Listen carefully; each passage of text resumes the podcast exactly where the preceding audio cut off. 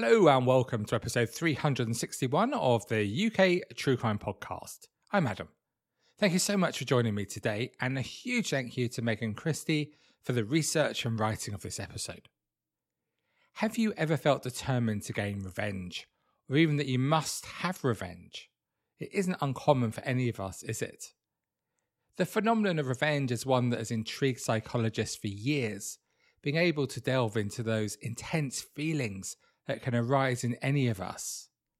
However, for a small number of people, the desire for revenge can only end in one place murder.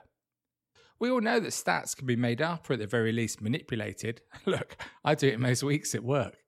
But one set of figures that I looked at tells us that in the UK, in the year ending March 2022, revenge was found to be the motive for over half of all murders.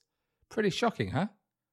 And in today's story from the northwest of England, we look at a shocking case of revenge. The episode this week is brought to you by Shopify. Shopify is the commerce platform revolutionizing millions of businesses worldwide by simplifying selling online and in person so that you can successfully grow your business. Shopify covers all your sales channels and even gets you selling across social media marketplaces like Facebook, TikTok, and Instagram. Full of the industry leading tools ready to ignite your growth, Shopify gives you complete control over your business and your brand without learning any of those new skills in design or coding. And thanks to 24 7 help and with an extensive business course library, Shopify is ready to support your success every step of the way. I remember a side business I set up a few years ago when I lived in Devon. It was so difficult to actually sell the product and, most importantly, get paid changing the pricing. I sat at my computer for hours when what I should have been doing is working on my marketing and my sales strategies. A friend of mine recommended Shopify and it completely transformed the business. It just made everything so easy, leaving me to focus on building the business. And what I love about Shopify is that no matter how big you want to grow, it'll be there to empower you with the confidence and control to take your business to the next level. It's time to get serious about selling and get Shopify today. Sign up for a £1 per month trial period at shopify.co.uk slash truecrime or lowercase. Just go to shopify.co.uk slash truecrime to take your business to the next level today. Shopify.co.uk slash truecrime. Okay, so let's quickly set some context for today's story with our guest of the month and year game. Top of the UK charts was Cotton Eye Joe from the Rednex. Remember that one? In the US, in the top spot, it was Slipknot.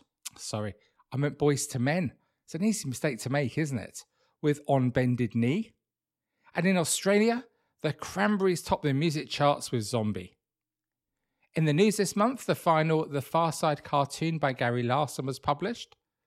The murder trial of O.J. Simpson began, and a massive earthquake hit Kobe in Japan, killing almost 6,000 people. In the UK, Eric Cantona assaulted a spectator after being sent off while playing for Man United against Crystal Palace in the Premier League. And finally, in UK true crime news, Fred West, the 53 year old Gloucester builder, charged with killing 12 women and children, including two of his own daughters, hung himself in his cell at Winson Green Prison in Birmingham. He was due to go on trial this year, along with his wife Rosemary, who was charged with 10 murders. So, did you guess the month and year? It was January 1995. The seaside town of Morecambe in the northwest of England was booming during the 1930s, with seaside holidays making it a popular destination for families. Did you know it boasted two piers and Europe's largest outdoor swimming pool? It also became the home of Miss Great Britain between 1956 and 1989. But as time went on and foreign holidays became more accessible, seaside towns like Morecambe began to suffer and fall into decline. The two piers in Morecambe have long since been demolished and the swimming pool is closed. Morecambe did make the news for us true crime fans almost 20 years ago when 21 Chinese cockle pickers who came to the UK for a better life drowned after being caught in an oncoming tide. Do you remember that? But on to our story today. It was the evening of the 23rd of January 1995. An Italian father of one and garage owner, 49 year old Antonio Marrocco, known as Tony, didn't return home. This was really out of character for Tony. He usually went straight home after work. So during the early hours of the next morning, when there was still no sign, his concerned wife Geraldine raised the alarm with the police, as this was so out of character. As officers went to his business, TM Motors, in the White Lund Industrial Estate, the reason why Tony had not come home that evening was about to be discovered. Tony's severely beaten body was found. He'd been bludgeoned to death with a monkey wrench.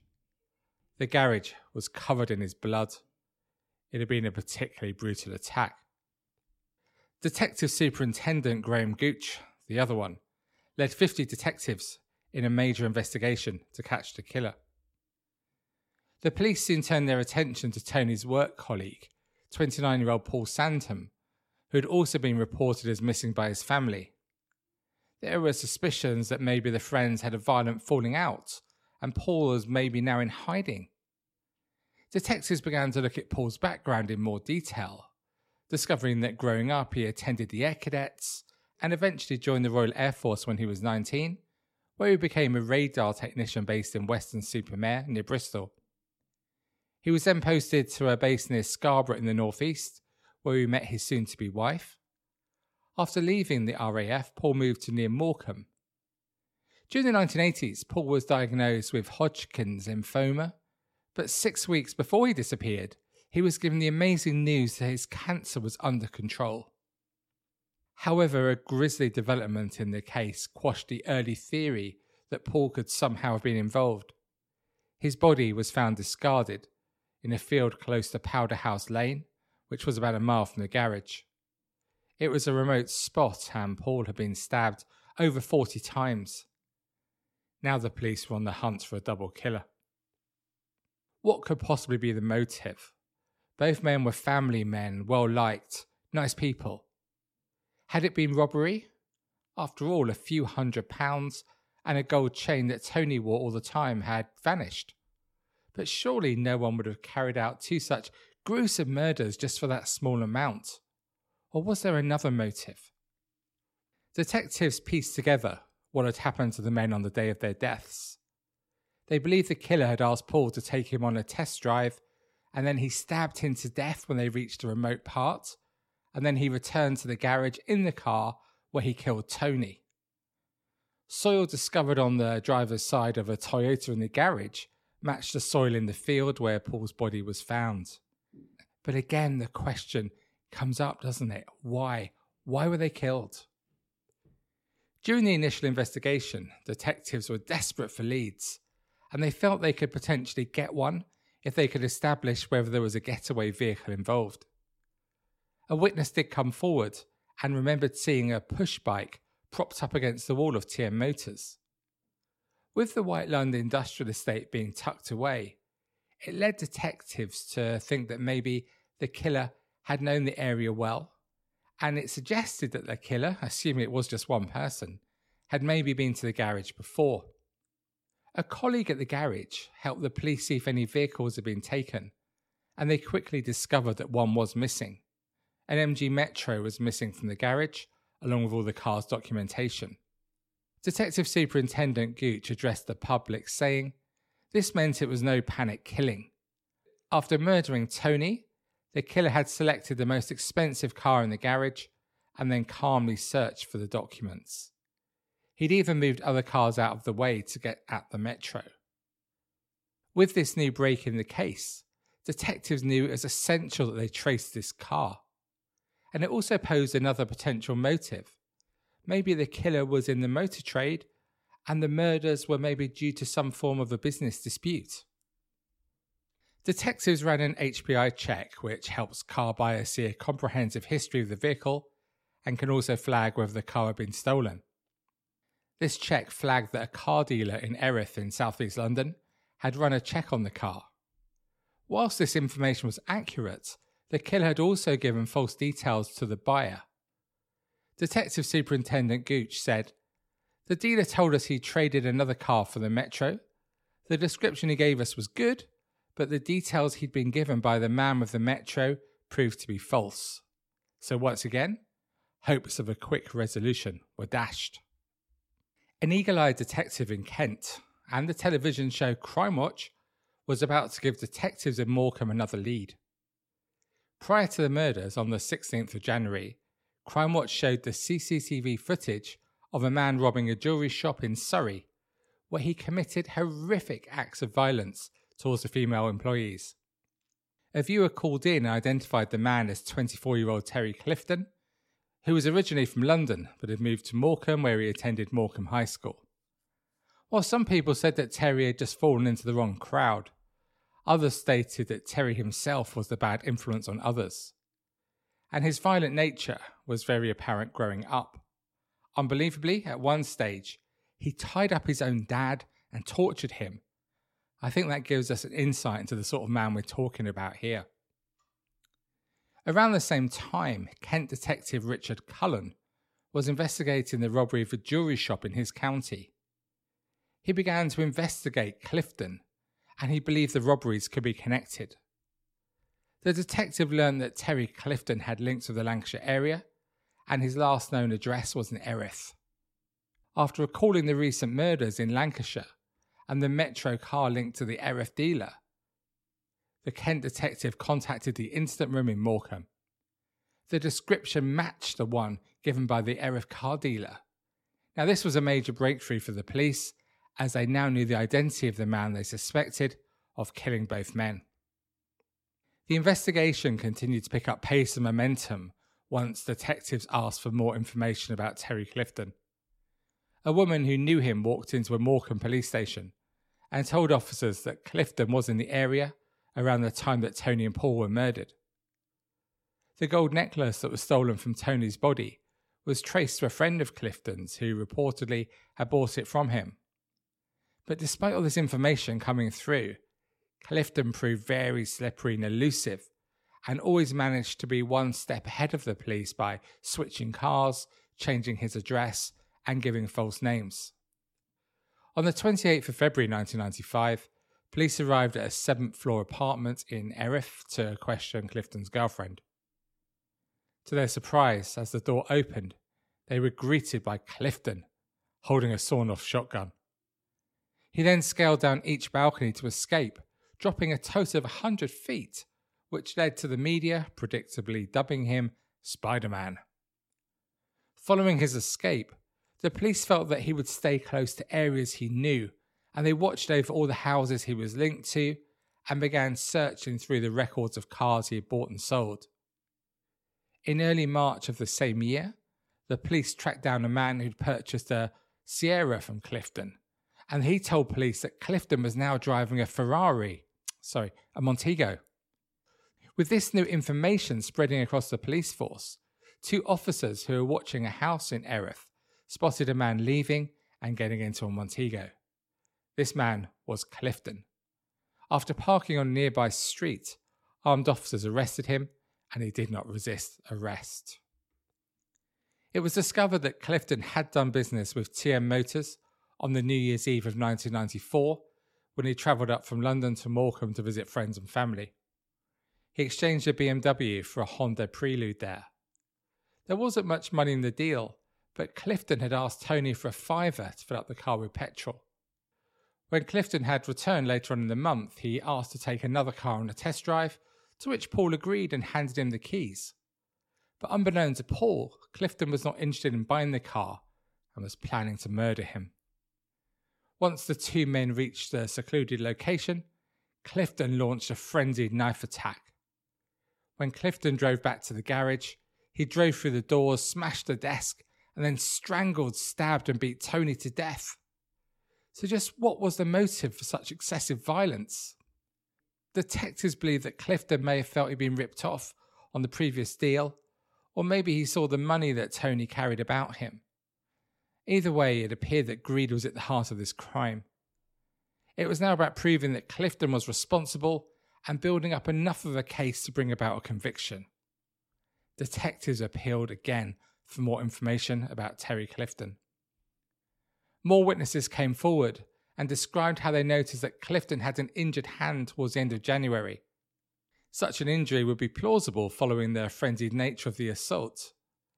This revelation led detectives to think that if Clifton had injured his hand, there would be his DNA at the crime scene.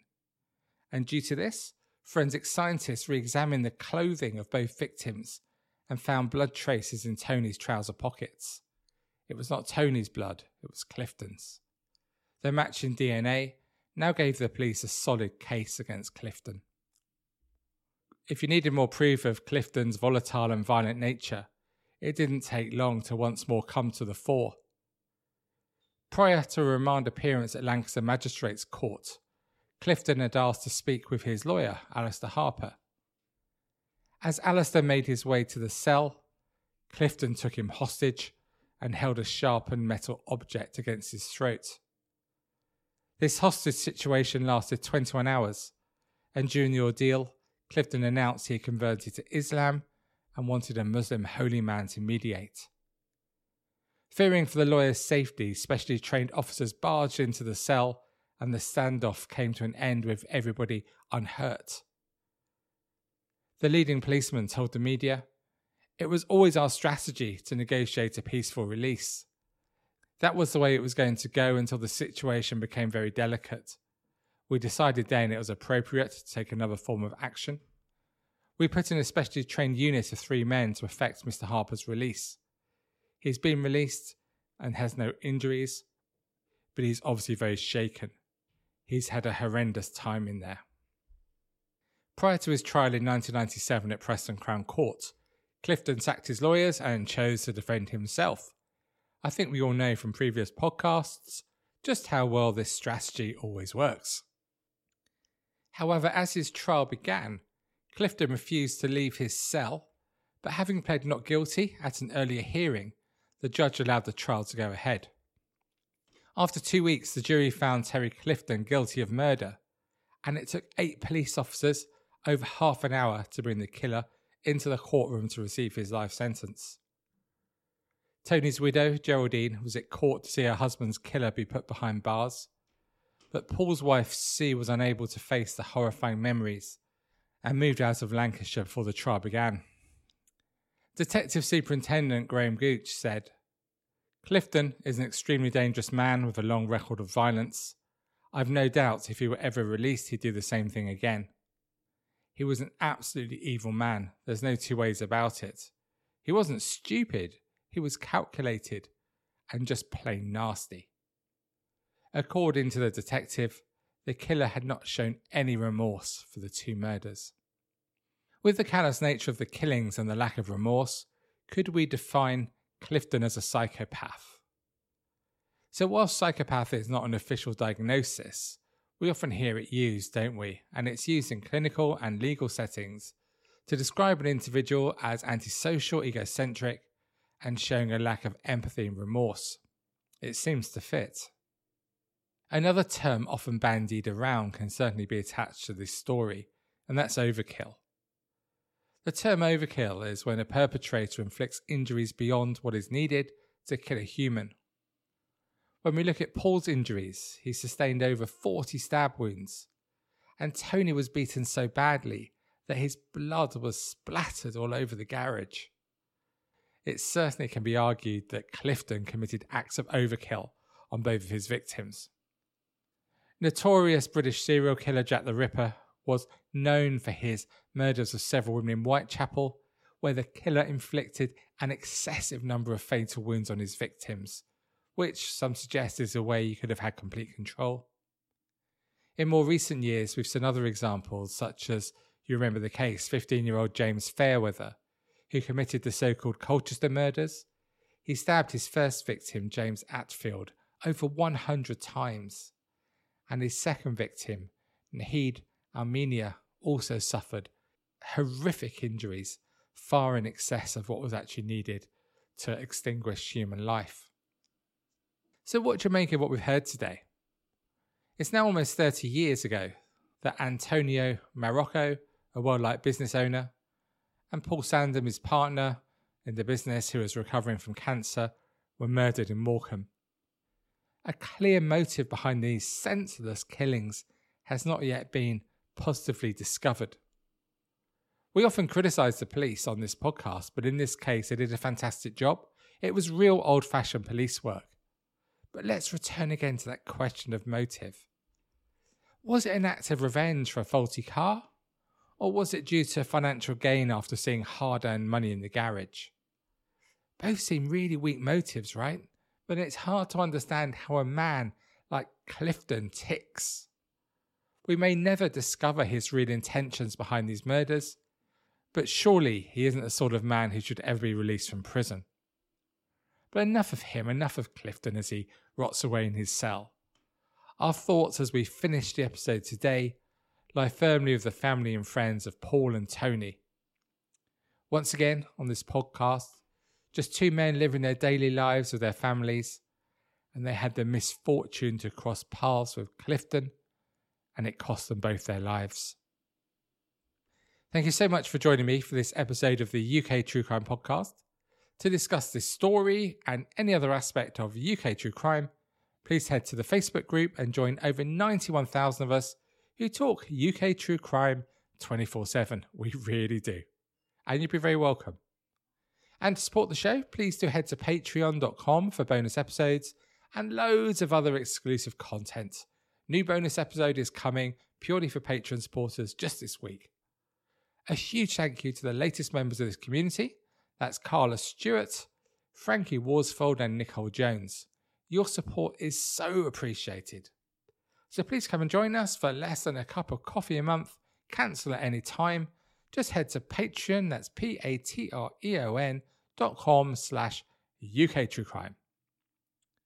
Okay, so that's all for me, the host of the UK's 37th most popular and non-award winning true crime podcast for another week.